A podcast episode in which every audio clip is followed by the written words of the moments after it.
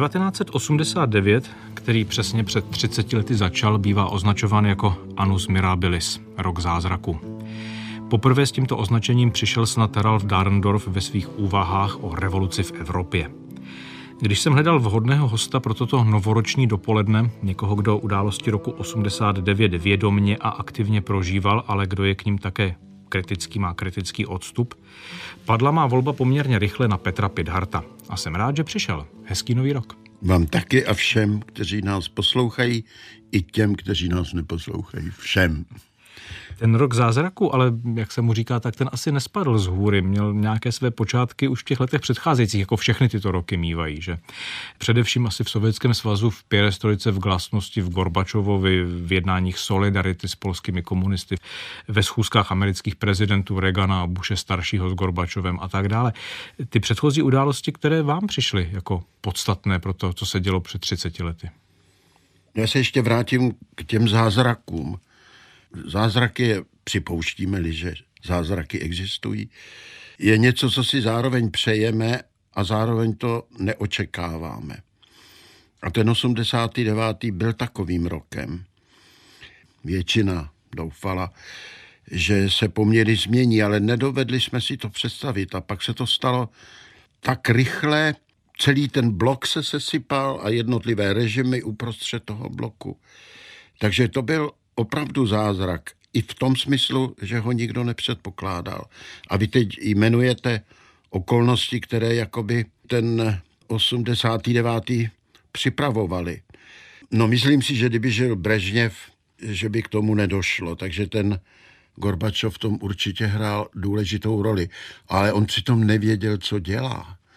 On chtěl zlepšit poměry hospodářské, kulturní v Sovětském svazu, ale vůbec ho nemohlo napadnout, že to skončí rozvratem celého bloku a dokonce teda koncem Sovětského svazu. Takže ten možná hlavní aktér vlastně neznal tu roli. Je zajímavé, že mu to jeho spolužák ze studií Zdeněk Mlinář neporadil, protože tady v roce 68 přece musel vidět, že ekonomická reforma se zastavila, protože nemohli udělat politickou reformu. Bez toho se to Ale kdo ví, to se málo tady ví, že Zdeněk Mlinář když opustil politiku, když práskl dveřma a řekl, tak tohle to já už s váma přátelé, soudruzi, pánové, dělat nebudu. Mám na mysli listopad 68, kdy to Dubčekovské vedení ustupovalo krok za krokem. Tak co udělal? Vzpomněl si, že umí střevlíky, jako puberták byl prej jednička v republice, tak se přihlásil v Národním muzeu v entomologickém oddělení a okamžitě začal plánovat expedici na střevlíky do přední Ázie, do těch zakavkazských republik, ale ve skutečnosti věděl, že jede za, za Gorbačovem.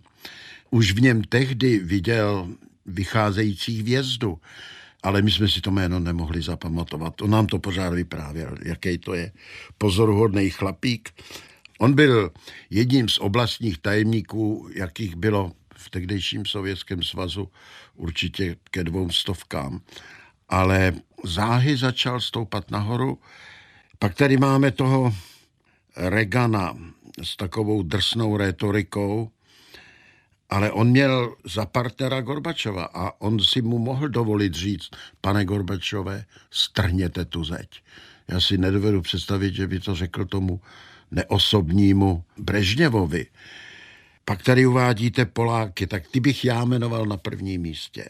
A myslím, že my Češi bychom měli mít k Polákům větší úctu, než máme. Oni za tu změnu prolili nejvíc krve a nabídli nejvíc obětí polská solidarnost, 10 milionů ve svobodných odborech. To bylo něco úžasného. Pak je sice zahnali, pozavírali do internačních táborů, ale oni se znovu zvetili v tom 88. a 89. Poláci to prorazili. Pro mě morálně vzato to byli Poláci. A myslím, že si to my tady málo uvědomujeme. Město šibenic za pánů čekajících frontu na kata. Plná je zbytů, sbíráš síly, přijde odplata. to, ze které mizí česká vzdělanost. Podládě v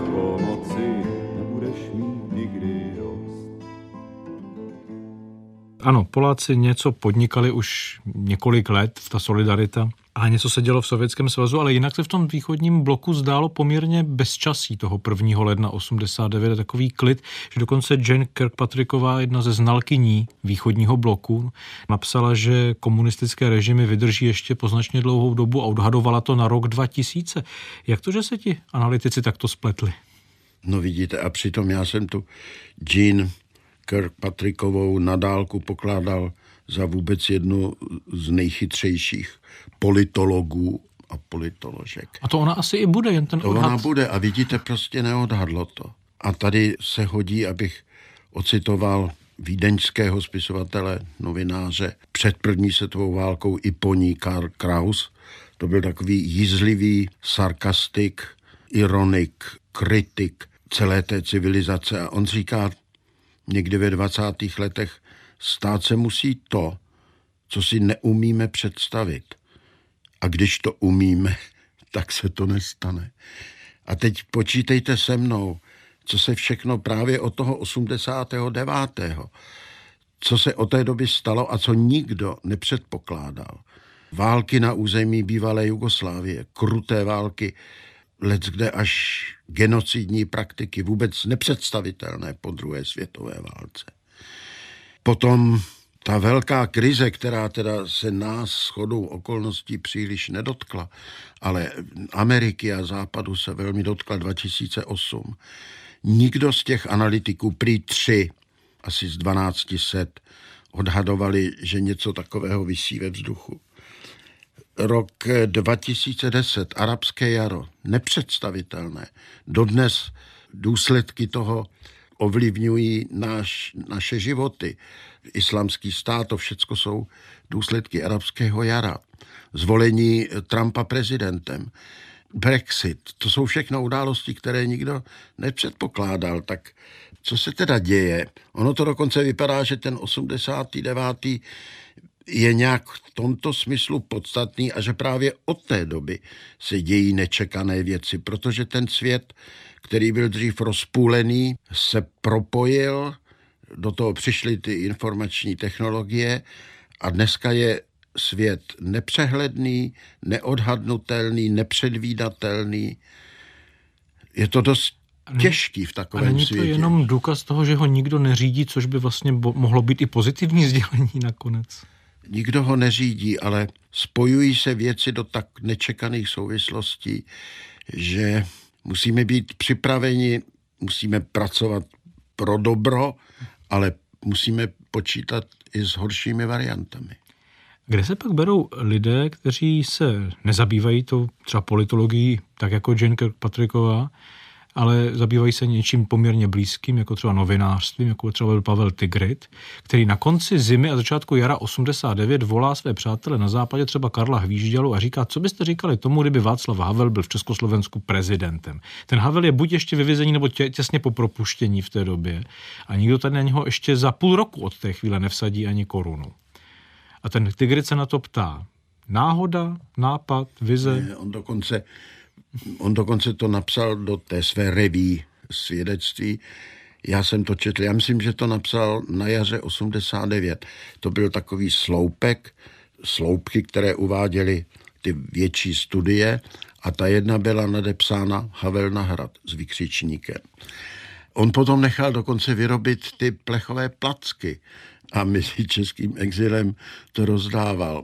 Havel for presidency. No, tak zaprvé Pavel Tigrit byl neobyčejně chytrý, inteligentní. Cíleně si pěstoval kontakty eh, se všemi společenskými vrstvami tehdejšího Československa, ačkoliv byl exulant odsouzený k nějakému vysokému trestu, ale lidé čím dál tím víc navštěvovali jeho pařížskou redakci a zejména potom mladí lidé. On na ně hodně vsázel. Takže on toho hodně věděl. Pavel Tigrit byl úžasný optimista. Já ho si pamatuju pořád usmívajícího se. On tak těžce nesl tu naši už tehdejší skepsy, když se sem vrátil a dokonce zaujal místo ve vládě.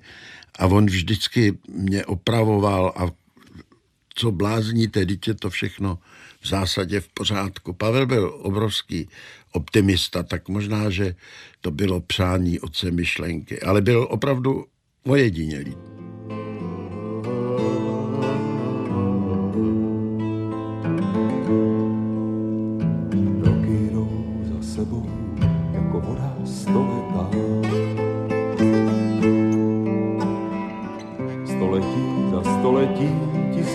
letí dál.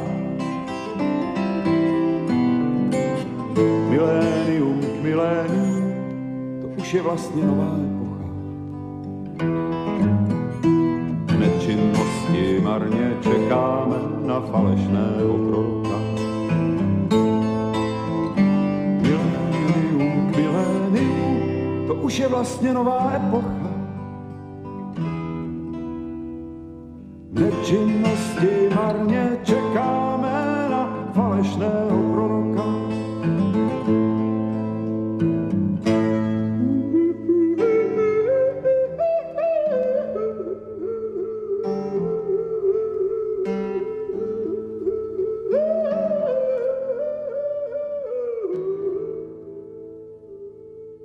Možná se už něco dalo tušit z toho, co se u nás dělo v roce 88, kdy už se přece množí ty demonstrace, ať už to byla ta nepovolená takzvaná svíčková demonstrace v Bratislavě v březnu 88, nebo dokonce demonstrace povolená na Škropově náměstí v Praze v prosinci 88, ale třeba vznikaly i nové ekologické iniciativy a další hnutí. Připravovali se ti lidé, kteří toto pořádali, toho se účastnili, ale reálně na to, že by mohli převzít moc, že by mohli vyhrát, že by se mohli začít věnovat něčemu svobodně. Chystali jste se na to? Mohu odpřisáhnout, že jsem nikdy nebyl účastníkem nebo svědkem debaty, kdyby se vážně uvažovalo o tom, co by kdyby a kdo třeba by byl vhodný pro tu či onu roli, tu či onu funkci. A to nebylo, protože jsme byli lehkomyslní nebo s prominutím to bylo, protože jsme byli demokrati a představovali jsme si to tak, že prostě to rozhodnou svobodné volby. A taky všecko, co se dělalo od listopadu až do toho června v 90. to byla příprava voleb. A my jsme to nechtěli nějak předem rozhodovat, jakým směrem se ta země vydá. My jsme říkali, to si rozhodnou lidi. Přitom my jsme byli samozřejmě velmi rozdílných názorů a o tom jsme si psali svoje články a tady vycházeli sami s datem nebo v exilu nebo v západním tisku. To jsme měli každý svoji osobní představu. Ale třeba to společenství Charty 77 bylo v tomto smyslu apolitické. A taky proto mohlo vydržet skoro 13 let. Protože kdybychom si tam začali řešit, co tady má být, až to jednou, jak se u nás vždycky říká, praskne, tak to bychom se brzo rozhádali a, a rozešli. V tom byla taková vnitřní ukázněnost těch disidentů. Já si toho i zpětně neobyčejně vážím. Přitom jsme udělali spoustu práce, vydávali jsme dokumenty o stavu společnosti, monitorovali se všechny výčiny moci, od toho byl výbor na obranu nespravedlivě stíhaných, tam byli ty nejstatečnější disidenti.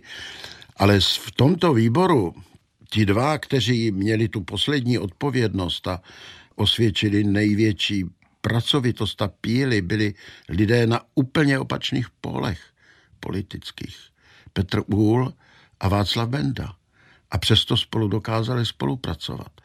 Takže my jsme byli připraveni na to, jak rychle a v celku elegantně změníme ty politické mechanismy tak, aby svobodné volby rozhodly o tom, co si společnost přeje, jaký společenský řád si představuje. Já jsem tu otázku myslel, ale i tak, jestli se vůbec dá dělat nějaká revolta, aniž by člověk u toho se připravoval na to, co se stane, když tu revoltu zvrátí ve svůj prospěch. Víte, tady byl silný hlas Václava Havla, který vůbec nemohl tušit, co bude. On třeba toho 17. listopadu odpoledne odjel na chalupu.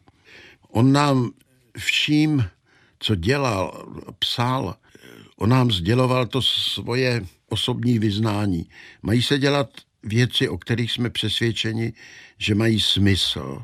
A to i tehdy, když si nedovedeme představit, že by se mohly realizovat. Ten smysl je důležitý. A my jsme byli v tomto ohledu nakaženi příkladem, osobním příkladem Václava Havla, protože on byl za ty svoje postoje ochotený do vězení. On za ně osobně ručil. A já si myslím, že to je těžko změřitelné, ale že ten jeho postoj tady ovlivnil hodně lidí. Že se mu chtěli podobat a že ho chtěli následovat. A podle litéry paragraf šable, teď dumej o právu Havlíčku Havle. A podle litéry paragraf šable, teď dumej o právu Havlíčku Havle. Co tě to napadlo, foukat jim do kaše? Nejezdil jsi na koni, cválal si na bleše. Pan Bach má básníky ve velké vážnosti, jak rád je v erárních komůrkách pohostí. A podle litéry paragraf šable, teď dumej o právu Havlíčku Havle. A podle litéry paragraf šable, teď dumej o právu Havlíčku tom roce 89 na jaře už se začínají setkávat jednotlivá ta hnutí. Tady samozřejmě byla Charta 77, ale byla tady taky Obroda, byly tady další skupinky lidí. Dubček navštěvuje Havla vlastně poprvé v té době. Toto pro vás taky byl nějaký vývoj v tom, nějaká symbolika, nebo to prostě přinesla doba a nemělo to žádný význam? Ano, Obroda, to se dali dohromady v podstatě ti vyloučení, ti reformní komunisté tak oni měli čuch, oni měli zkušení, oni čekali skutečně až do poslední chvíle. Já jsem si myslel, že s nástupem Gorbačova se konečně dají dohromady a vytvoří nějakou svoji, svoji skupinu, svoji organizace, ale oni, oni počkali, až když si byli úplně jistí, že ten Gorby tam vydrží. Totež Aleksandr Dubček, my jsme mu posílali mnoho vzkazů do Bratislavy, ať se k tomu či ono mu přidá. Jezdili za ním poselstva, ale on je přijímal jenom přes branku, nepustili je ani na zahradu. Takže když tito lidé do toho šli, tak to máte pravdu, ti asi opravdu svými zkušenostmi, instinkty tušili, že něco je ve vzduchu. Já se přiznám, že já jsem tu změnu nečekal. Ani Václav Havel ji nečekal. Já si pamatuju jeden rozhovor, kdy on říkal, všude se to už mění ty režimy, ale nás čeká no nejspíš taková vleklá perestrojka, chvilku dopředu, chvilku dozadu. A myslel si to, co si myslela většina lidí, že to je na léta. Tomu vůbec nebránilo, aby pořád něco vymýšlel a něco organizoval. Nicméně byly další symboly nebo další momenty, které s odstupem času se zdají jako jasné signály, že se něco láme. To, ať už to byl Palachův týden, eh, té 20. výročí Palachovy smrti, kdy ten režim zasahoval proti těm demonstrujícím velmi brutálně a to samozřejmě čím víc se napínají ty struny, tak tím blíže to k prasknutí. Děl se tady exodus občanů NDR přes nás do eh, Maďarska a dál na západ potom. Pro mě asi tím nejvíce zřetelným je petice několik vět, kterou během několik několika týdnů podepíše 10 tisíc občanů Československu a která žádá vlastně zahájení dialogu s mocí. A ten se nakonec podaří té iniciativě Most kolem Kocába a Horáčka vlastně až ve dnech té revoluce, až po tom zásahu 17. listopadu. Ale ta petice několik vět vlastně byla poměrně dobře vyslyšena tou společností, zdá se aspoň. I lidé, kteří měli co ztratit, dostávali víc odvahy. Ale přesto ještě jsme zažili tu několika denní epizodu Enderáci na Malé straně. A trabanty všude. Já jsem tam bydlel, takže jsem tam dva večery se na to šel dívat. My jsme všichni se na to chodili dívat. Stali jsme na chodníku na mačkaní, dole pod ulicí na tržišti. Mlčeli jsme, protože měli jsme pocit, že tam asi budou taky nějací estébáci a zírali jsme na ty zejména mladé lidi, kteří přibíhali někde zanechali auto, slyšel jsem, že, že byly případy, kdy ani nevypnuli motor, otevřené dveře, tašku do ruky, dítě do náručí a běželi. To bylo v noci. Já jsem tam byl tak kolem 11. hodiny. Ten proud stále zesiloval. A my jsme na to koukali a říkali jsme si, no jo, ale oni udělali ten krok z toho chodníku do té vozovky. A jejich obličeje vyzařovali štěstí a radost, že to zvládli a že se jim to podaří. A my jsme stáli jako zařezaný. Já mám pocit, že jsme věděli, že ještě na to nemáme, abychom do toho chodníku vstoupili. A to se potom muselo odehrát na té národní třídě. Víte, že takoví ti policejní machři, když to analyzují, tak říkají, rozhodující bylo tenkrát to Lipsko. Protože tam bylo přes 70 tisíc lidí. A ti policajti to mají spočítaný, že zvládnou 5 tisíc, 10 tisíc, 20 tisíc, umí to. Trénovali to na těch letištích opuštěných, ty manévry, kreslili si to, kde kdo stojí. A když jich pak bylo 70 tisíc a volali, my jsme národ, tak ten šéf těch policajtů patrně zašel za tím příslušným krajským tajemníkem a řekl soudruhu, už to nejde, už s tím nehneme. Takže tam hrají role i ty počty. Ty naše demonstrace byly relativně nepočetné. O to větší odvážlivci to byli, kteří do té mely šli, ale bylo to málo. A toho 10. října v tom Lipsku, tam už prý jako si všichni uvědomili, a pak už nejen v NDR, ale i u nás, že prostě ty počty nakonec rozhodnou. Já jsem mluvil i s lidmi, kteří žili jako exolanti v Americe, třeba ti taky říkali, že vlastně až pád berlínské zdi pro ně byl takový moment, kdy si řekli, jo, tak teď se tam opravdu něco stane. Ano, když už i enderáci, my jsme tady byli takový docela zahanbený. Ono se mluvilo potom v druhé půli 89. o takzvaném betonovém bloku. A to byla NDR, Čaučeskovo, Rumunsko, Husákovo, Československo. To, to teda byla veliká, bych řekl, taková ostuda. Víte, já si myslím, že kdyby na té národní nezůstal tam po nějakou dobu ležet ten mladý muž a nevznikla ta fáma o mrtvém studentovi, tak já si nejsem jist, jestli bychom vzpomínali na listopad. Možná, že bychom měli ten náš český zázrak až třeba někdy v březnu nebo v dubnu. To bylo to, co lidi vyhnalo do ulic. Už v pondělí byl plný Václavák, že 17. listopad je pátek, pak se objeví ta zpráva o mrtvém studentovi. Já jsem probudil ženu, jsem to slyšel v jednu hodinu v noci, syna a říkal jsem tak a teď to začíná, protože jsem věděl, že ať už jsme my Češi jacíkoliv, tak smrt a zejména mladého muže nás prostě vyžene do ulic a tady ztratíme poslední obavy a zábrany.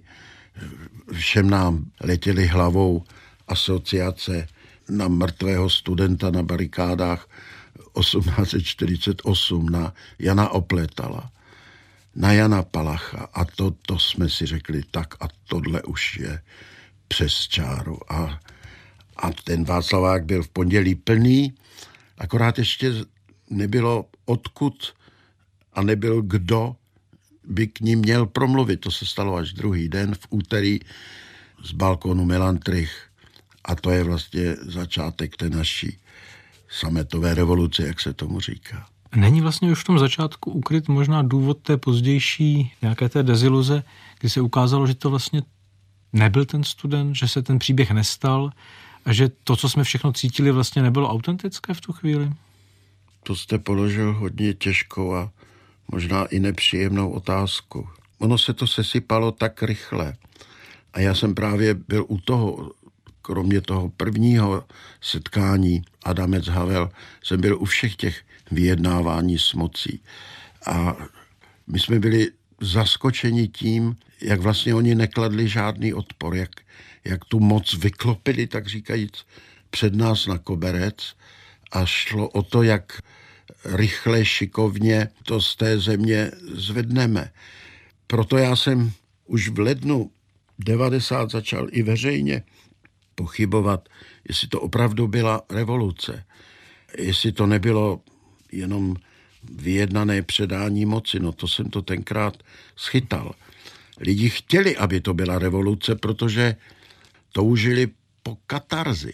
Za těch 20 let normalizace si vytrpěli ponížení, ústrků, museli říkat věci, které nechtěli, museli podepisovat něco, s čím nesouhlasili. A teď teda čekali, že se jim dostane takového očištění a že nějak se ukáže, kdo byli ti dobří a kdo byli ti zlí a, a všichni doufali, že byli ti dobří. A ona se nedostavila, ta katarze. Já si myslím, že to nám, nám teda lidem listopadu, prosince 89, koordinační centrum občanského fóra, abych tak řekl, to nám vyčítali, že se to nedostavilo, ta očistná fáze. Ale ono se to nemohlo dostavit, protože aby to byla revoluce, tak by to musel být nejistý podnik, do kterého jdete a nemáte vůbec jistotu, že budete na straně vítězů. Musíte být připraven na oběti. Ale v tom listopadu už to přece všude kolem nás ty režimy byly povalené, my jsme byli předposlední, pak už bylo jenom to děsivé policejní teroristické Rumunsko, Čaučeskovo. Jaká pak revoluce? Jenomže to si lidi nechtěli přiznat. Mysleli si, že to zvonění stačí. Ti Poláci si zažili určitě katarzy, Maďaři si museli zažít katarzy, ale my jsme po okupaci už byli na tom, no morálně jsme na tom nebyli dobře a na, naši milovaní vůdcové Dubček, ti nám teda v tom opravdu šli příkladem, jak to snadno vzdávali a ustupovali, ustupovali, bez boje nic nezískali. Nakonec Dubček podepsal Pendrekový zákon 22. srpna 1969 proti lidem, kteří volali jeho jméno. To bylo zdrcující a nám to teda hodně nalomilo kosti v těle.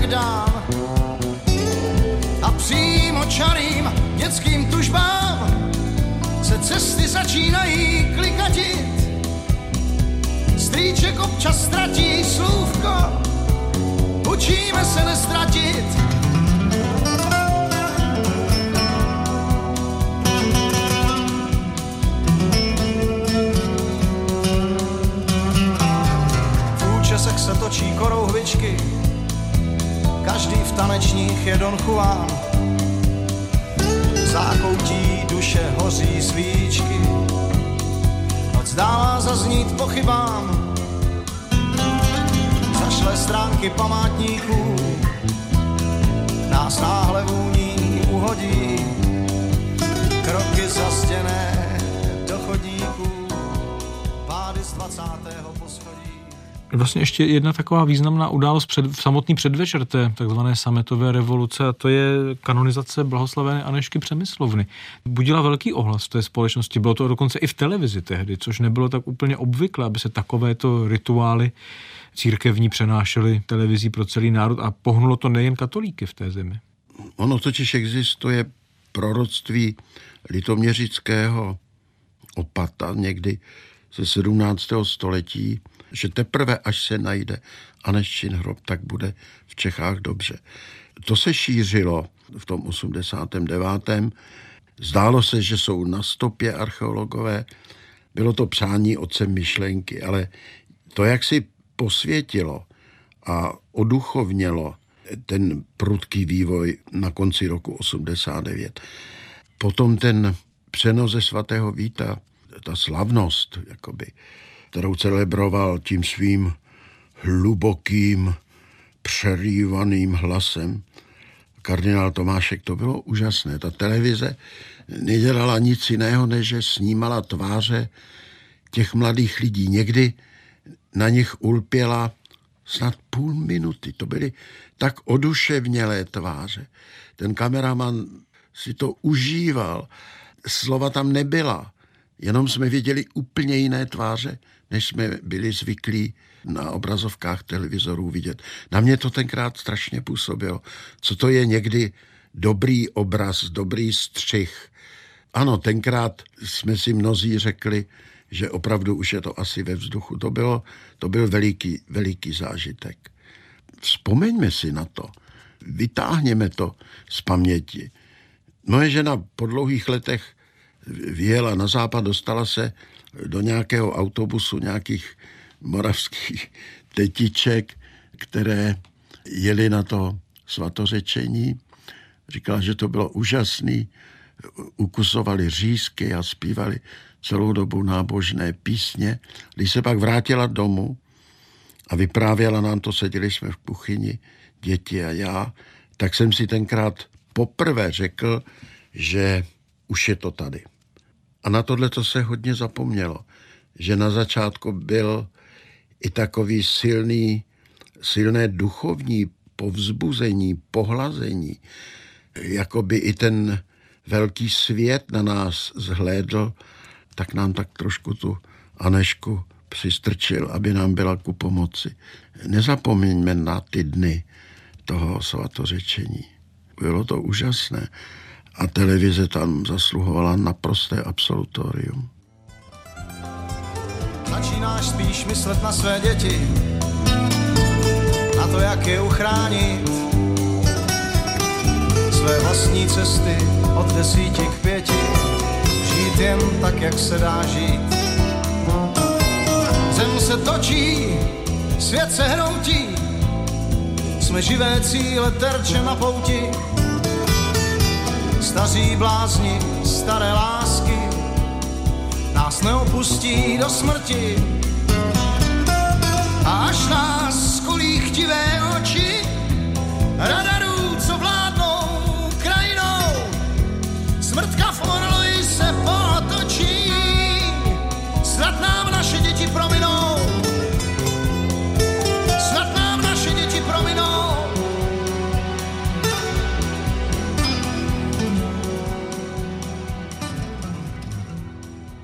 Sehrál ještě nějakou roli odcházející prezident Husák vůbec, nebo to už byla jenom loutka, nebo ještě na něm byly nějaké rozhodovací pravomoce v té době toho listopadu, prosince? Gustav Husák se také velmi zasloužil o to, že byl nakonec volen prezidentem Václav Havel. My jsme vyjednávali s jediným člověkem, který to nechtěl dát zadarmo a rychle, a to byl předseda federální vlády Ladislav Adamec. Řekl bych, asi docela dobrák. Říkalo se, že patří spíš mezi ty reformní. On se bránil a nechtěl nás do té vlády pustit. Pak teda udělal první pokus a bylo to málo a veřejnost to odmítla. Co jsme nevěděli, že on tenkrát odletěl do Moskvy za Gorbačovem a doufal, že od něj dostane požehnání a že bude moct usilovat o to stát se prezidentem, aby, aby neustoupila ta strana, ten jeho v hlavě, jeho socialismus úplně bez boje. No ale Gorbačov ho prý, ne prý, prostě ho nepřijal, což teda bylo srozumitelné. V tu chvíli Aramec podal demisi a bylo na prezidentu republiky, aby ukázal na budoucího předsedu vlády, aby ho takzvaně dezignoval. Tenkrát se zdálo, že ta funkce připadne prvnímu místo předsedovi vlády jehož jméno si teď už nevybavím, a to prý byl nějaký machr, ekonom, národohospodář. Kdyby ho jmenoval, on byl Čech, tak podle nepsaného pravidla, které se ale dodržovalo, i za minulého režimu by potom prezidentem musel být Slovák. A bylo na snadě, že to by byl Aleksandr Dubček. A tenkrát Gustav Husák, no to si asi nedovedl představit, že by člověka, kterému přísahal věrnost na jaře a v létě 68 a kterého pak zradil a kterého strhl v dubnu 69 z funkce teda šéfa strany, že by na jeho místo na hradě přišel on, tak jmenoval Mariana Čalfu. Slováka a tím bylo vlastně rozhodnuto, aniž si to asi lidé uvědomovali, že prezidentem prostě bude Čech. V dílu seriálu České století, který popisuje listopad 89 a tak nějak symbolicky se jmenuje Poslední velké hurá, v jednu chvíli postava, která hraje vás, se otočí po jednání u Adamce na odcházejícího Václava Havla, chytí ho za flíger takzvaně a říká, pane prezidente, veďte nás, nebo se z toho všichni zblázníme. Je to obrazem jakékoliv reality z těch dnů? Byl jste to vy, kdo takhle pošťouchl Václava Havla? Už tenkrát mu to mnozí nevěřili, ale já jsem Václavu Havlovi věřil, že o tu funkci neusiluje, že má úplně jinou představu, co bude dělat ve svobodných poměrech. Teď on byl dramatik, jeho hry se hrály všude po světě, jenom ne u nás. Tak jsem si s ním představoval, že bude jistě velmi vlivným komentátorem, silným občanem této země. On to skutečně prostě nechtěl. A my jsme ho lámali a to, o čem mluvíte, ta scéna, to je z toho lámání. On jednou, myslím, z 5. na 6. prosinec se nechal prostě doslova ukřičet těmi 15-20 lidmi, kteří tenkrát zůstali v noci v Laterně Magice a rozhodli se, že teda dnes toho Václava musíme prostě zlomit. Je to tak, jenomže my jsme neuměli ho udělat tím prezidentem, protože my jsme, pořád platila ústava z roku 60 v novelizaci z roku 68. Jeho volilo federální schromáždění 350 poslanců, dvou komor, sněmovny lidu, sněmovny národů a jak, jak to zařídit. A ten Čalfa, který dodnes mnoho lidí mu nemůže přijít na jméno, on prostě zjevně, a on to nezastíral, přeběhl. On prostě přeběhl. A říkal to docela otevřeně. Já jsem si uvědomil, že to vůbec nemá perspektivu. Uvědomil jsem si to v zápětí po tom masakru na národní třídě a nabídl se do služeb nového režimu. A řekl, pane Havle, já to zařídím. Havel na něj koukal a říkal, a jak, jak jako to zařídíte, jak je? A on říkal, to už nechte na mě. Některé přesvědčím, někteří, víte, pane Havle, oni jsou zvyklí poslouchat. Některé budu trochu strašit, některé možná budu i vydírat a já to zařídím. No a takhle to zařídila. To ještě musel zařídit, aby předsedou federálního schromáždění byl Aleksandr Dubček, protože to byla Havlova podmínka. On řekl, když nebude Slovák jako druhý muž ve státě, tak já nemůžu to vzít. I to ten Čelfa zařídil. A pak se osvědčil jako velmi dobrý premiér, dokonce byl jmenován Václavem Havlem i po volbách v červnu 90 na další dva roky a myslím, že této zemi udělal mnoho dobrých služeb. Že ten akt byl aktem svým způsobem zrady, to z hlediska teda toho minulého režimu, ano, to tak bylo. Přeběhl. Když květina svobody hynula, národ se probudila neochvějně. Když květina svobody hynula, národ se probudila neochvějně. Vykročil za noho minula, vykročil za noho minula, jo, kde všichni měli mít stejně. Kde všichni měli mít stejně. Ruka, co z tribuny kynula, noha, co vesele šlapala v lejně. Ruka, co z tribuny kynula, noha, co vesele šlapala v lejně. Ruka, co z tribuny kynula, společně přišli jsme od někud z minula, jo, a zřejmě odejdem stejně. A zřejmě odejdem stejně. Šedivá brána, co splynula s bránama podobně šedivým hejně. Šedivá brána, co splynula s bránama podobně šedivým hejně. Šedivá brána, co splynula zmateně přilitla od někud minula, jo, i dneska je šedivá stejně.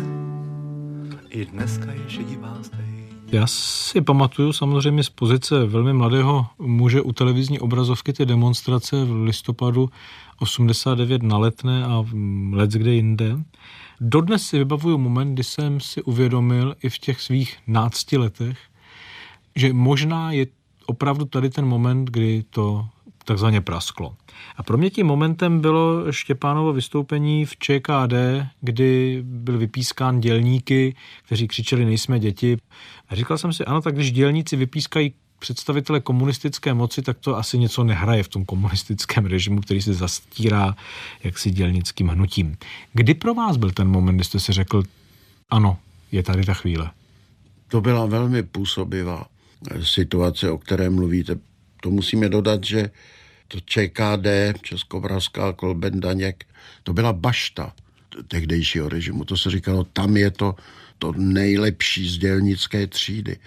A to bylo úžasné, jak ty lidi reagovali vtipně, jak okamžitě replikoval ten zástup těch eh, lidí pod tím nějakým ochozem nebo co. To byla silná chvíle.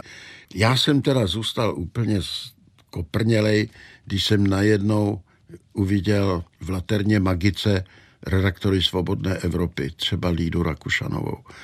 Svobodná Evropa, to byl symbol těch našich nepřátel. A když se sem pustili a oni tady volně natáčeli, já nevím, týden po 17. listopadu, tak to jsem si řekl, tak to už to vzdali. Je nějaký moment z toho roku 89, na který rád vzpomínáte, ke kterému se rád vracíte? Byla úžasná chvíle. To bylo úterý, opět Václavák, opět plný. Teď ten dav se tak trošku převaluje jakoby k můstku, pak k soše, lidi se ptají, co bude, co bude, kdo začne, odkud, pojďme k soše, tak se to zase... A najednou na ten balkon Melantrichu vystoupí pár lidí a jeden z nich má nejvíc odvahy a musí pronést ta první slova. A je to člověk s úžasně silným a hlubokým hlasem. Budoucí první svobodně zvolený rektor Karlovy univerzity filozof Radim Palouš, zaborácí přes ten Václavák, hlásí se vám občanské fórum. A teď je ticho a ozve se jeden hlas. A kdo to je? A co to je? Nechtěl bych být v jeho kůži. A jeho napadne a řekne dvě slova. Václav Havel. Místo nějakého vysvětlování. A prostě ti lidi chvilinku jako přemýšlejí, pak se ozve potlesk a pak už prostě volání. To byl ten úplný začátek, protože lidi netušili, co bude a kdo se toho ujme a odkud. A to právě zařídili Václavovi přátelé, hudby ozvučili Václavák a bylo třeba ještě se dostat na ten balkon. A to nebylo tak úplně jednoduché, protože sice to byl dům Melantrichu, jak se říkávalo, svobodné slovo tam vycházelo. Ta místnost, ze kterého byl, se mohlo vejít na ten balkon, to patřilo lidovému nakladatelství, což vydávalo sovětskou literaturu. Tam byl velmi uvědomělý soudruh. A já připomenu to jméno, ať se to nezapomene. Jeden z redaktorů toho svobodného slova Petr Kučera tam tu skupinu lidí s Václavem Havlem přivedl. Ten eh, ředitel se samozřejmě bránil, nechtěl ty dveře uvolnit a tak já si myslím, že ho možná takhle jako lehoučce odstrčili, že to byl možná jediný takový brachiální akt. No, vešli na ten balkon a, a to už jsem řekl, Radim Palouš měl tu odvahu eh, vlastně to, ten dialog s veřejností začít úžasná chvíle. Šedivá brána, co splynula s bránama podobně šedivým hejně. Šedivá brána, co splynula s bránama podobně šedivým hejně. Šedivá brána, co splynula zmateně, přilitla od někud minula, jo, i dneska je šedivá stejně. I dneska je šedivá stejně. Chasa už prapory svinula, ještě se naplno nemele v lejně. Chasa už prapory svinula, ještě se naplno nemele v lejně.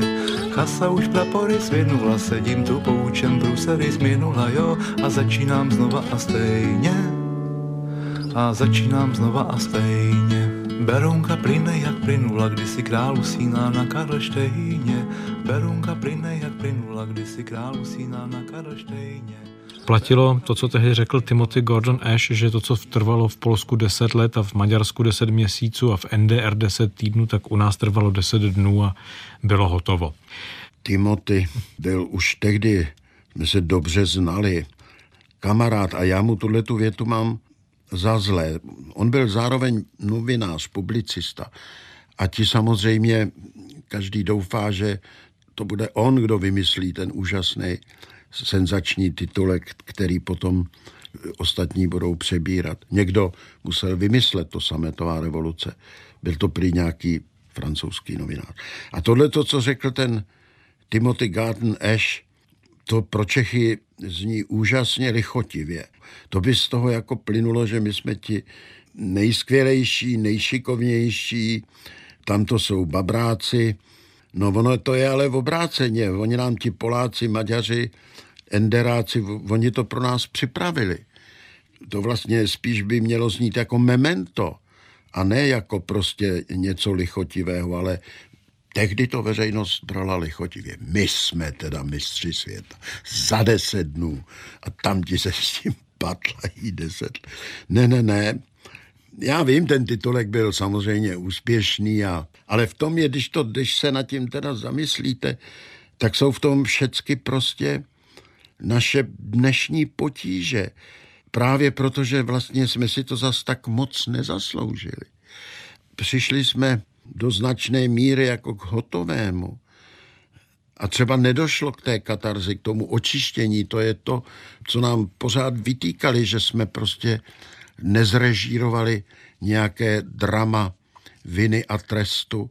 No to by následovalo po opravdové revoluci. A právě proto, že to tady trvalo jenom deset dnů, tak jsme se se spoustou věcí, které si týkají minulosti.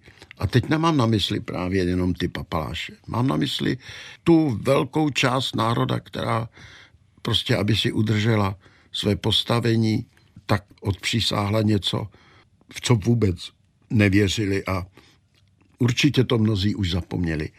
Vytěsnili to, nechtějí o tom slyšet. No ale pořád to v nás teda je. A to je těch deset dnů, to bylo příliš laciné.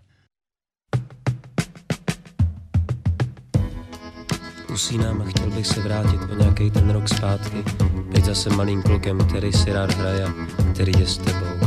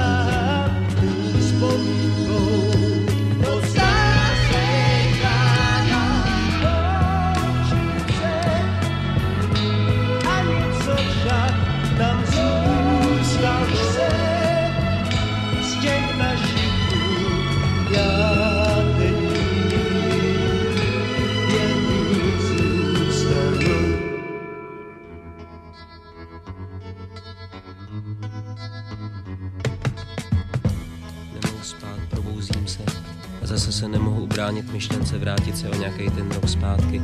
Být zase malým klukem, který si rád hraje, který je s tebou.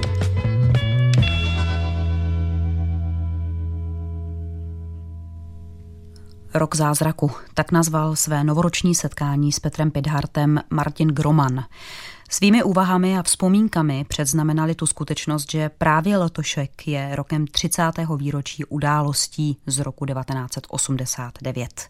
Hudební spolupráce Pavel Klusák. Tady je novoroční Český rozhlas Vltava, u mikrofonu Eva Hazdrová Kopecká je 10 hodin 56 minut a posíláme vám jednu poněkud svéráznou píseň novoroční.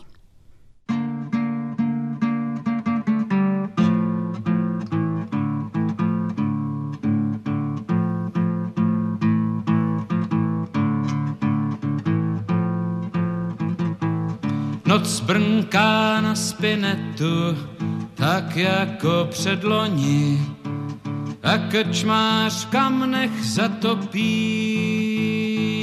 Je, je, je. Koukám se na vinětu a rytíř na koni vyměnil láhev za kopí.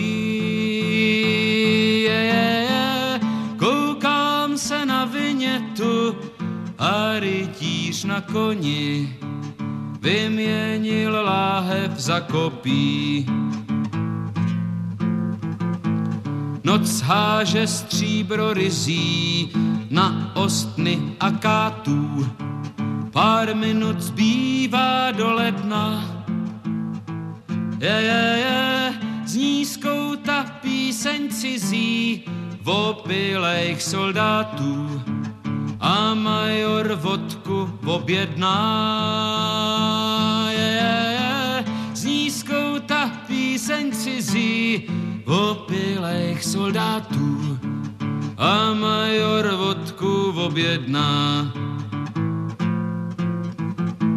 Mějte si země blázna, každý vám uvěří a snad mu srdce okřeje je, je, je, flaška je poloprázdná a fízl u dveří k novýmu roku popřeje. Je, je, je, flaška je poloprázdná a fízl u dveří k novýmu roku popřeje. Je, je, je, je,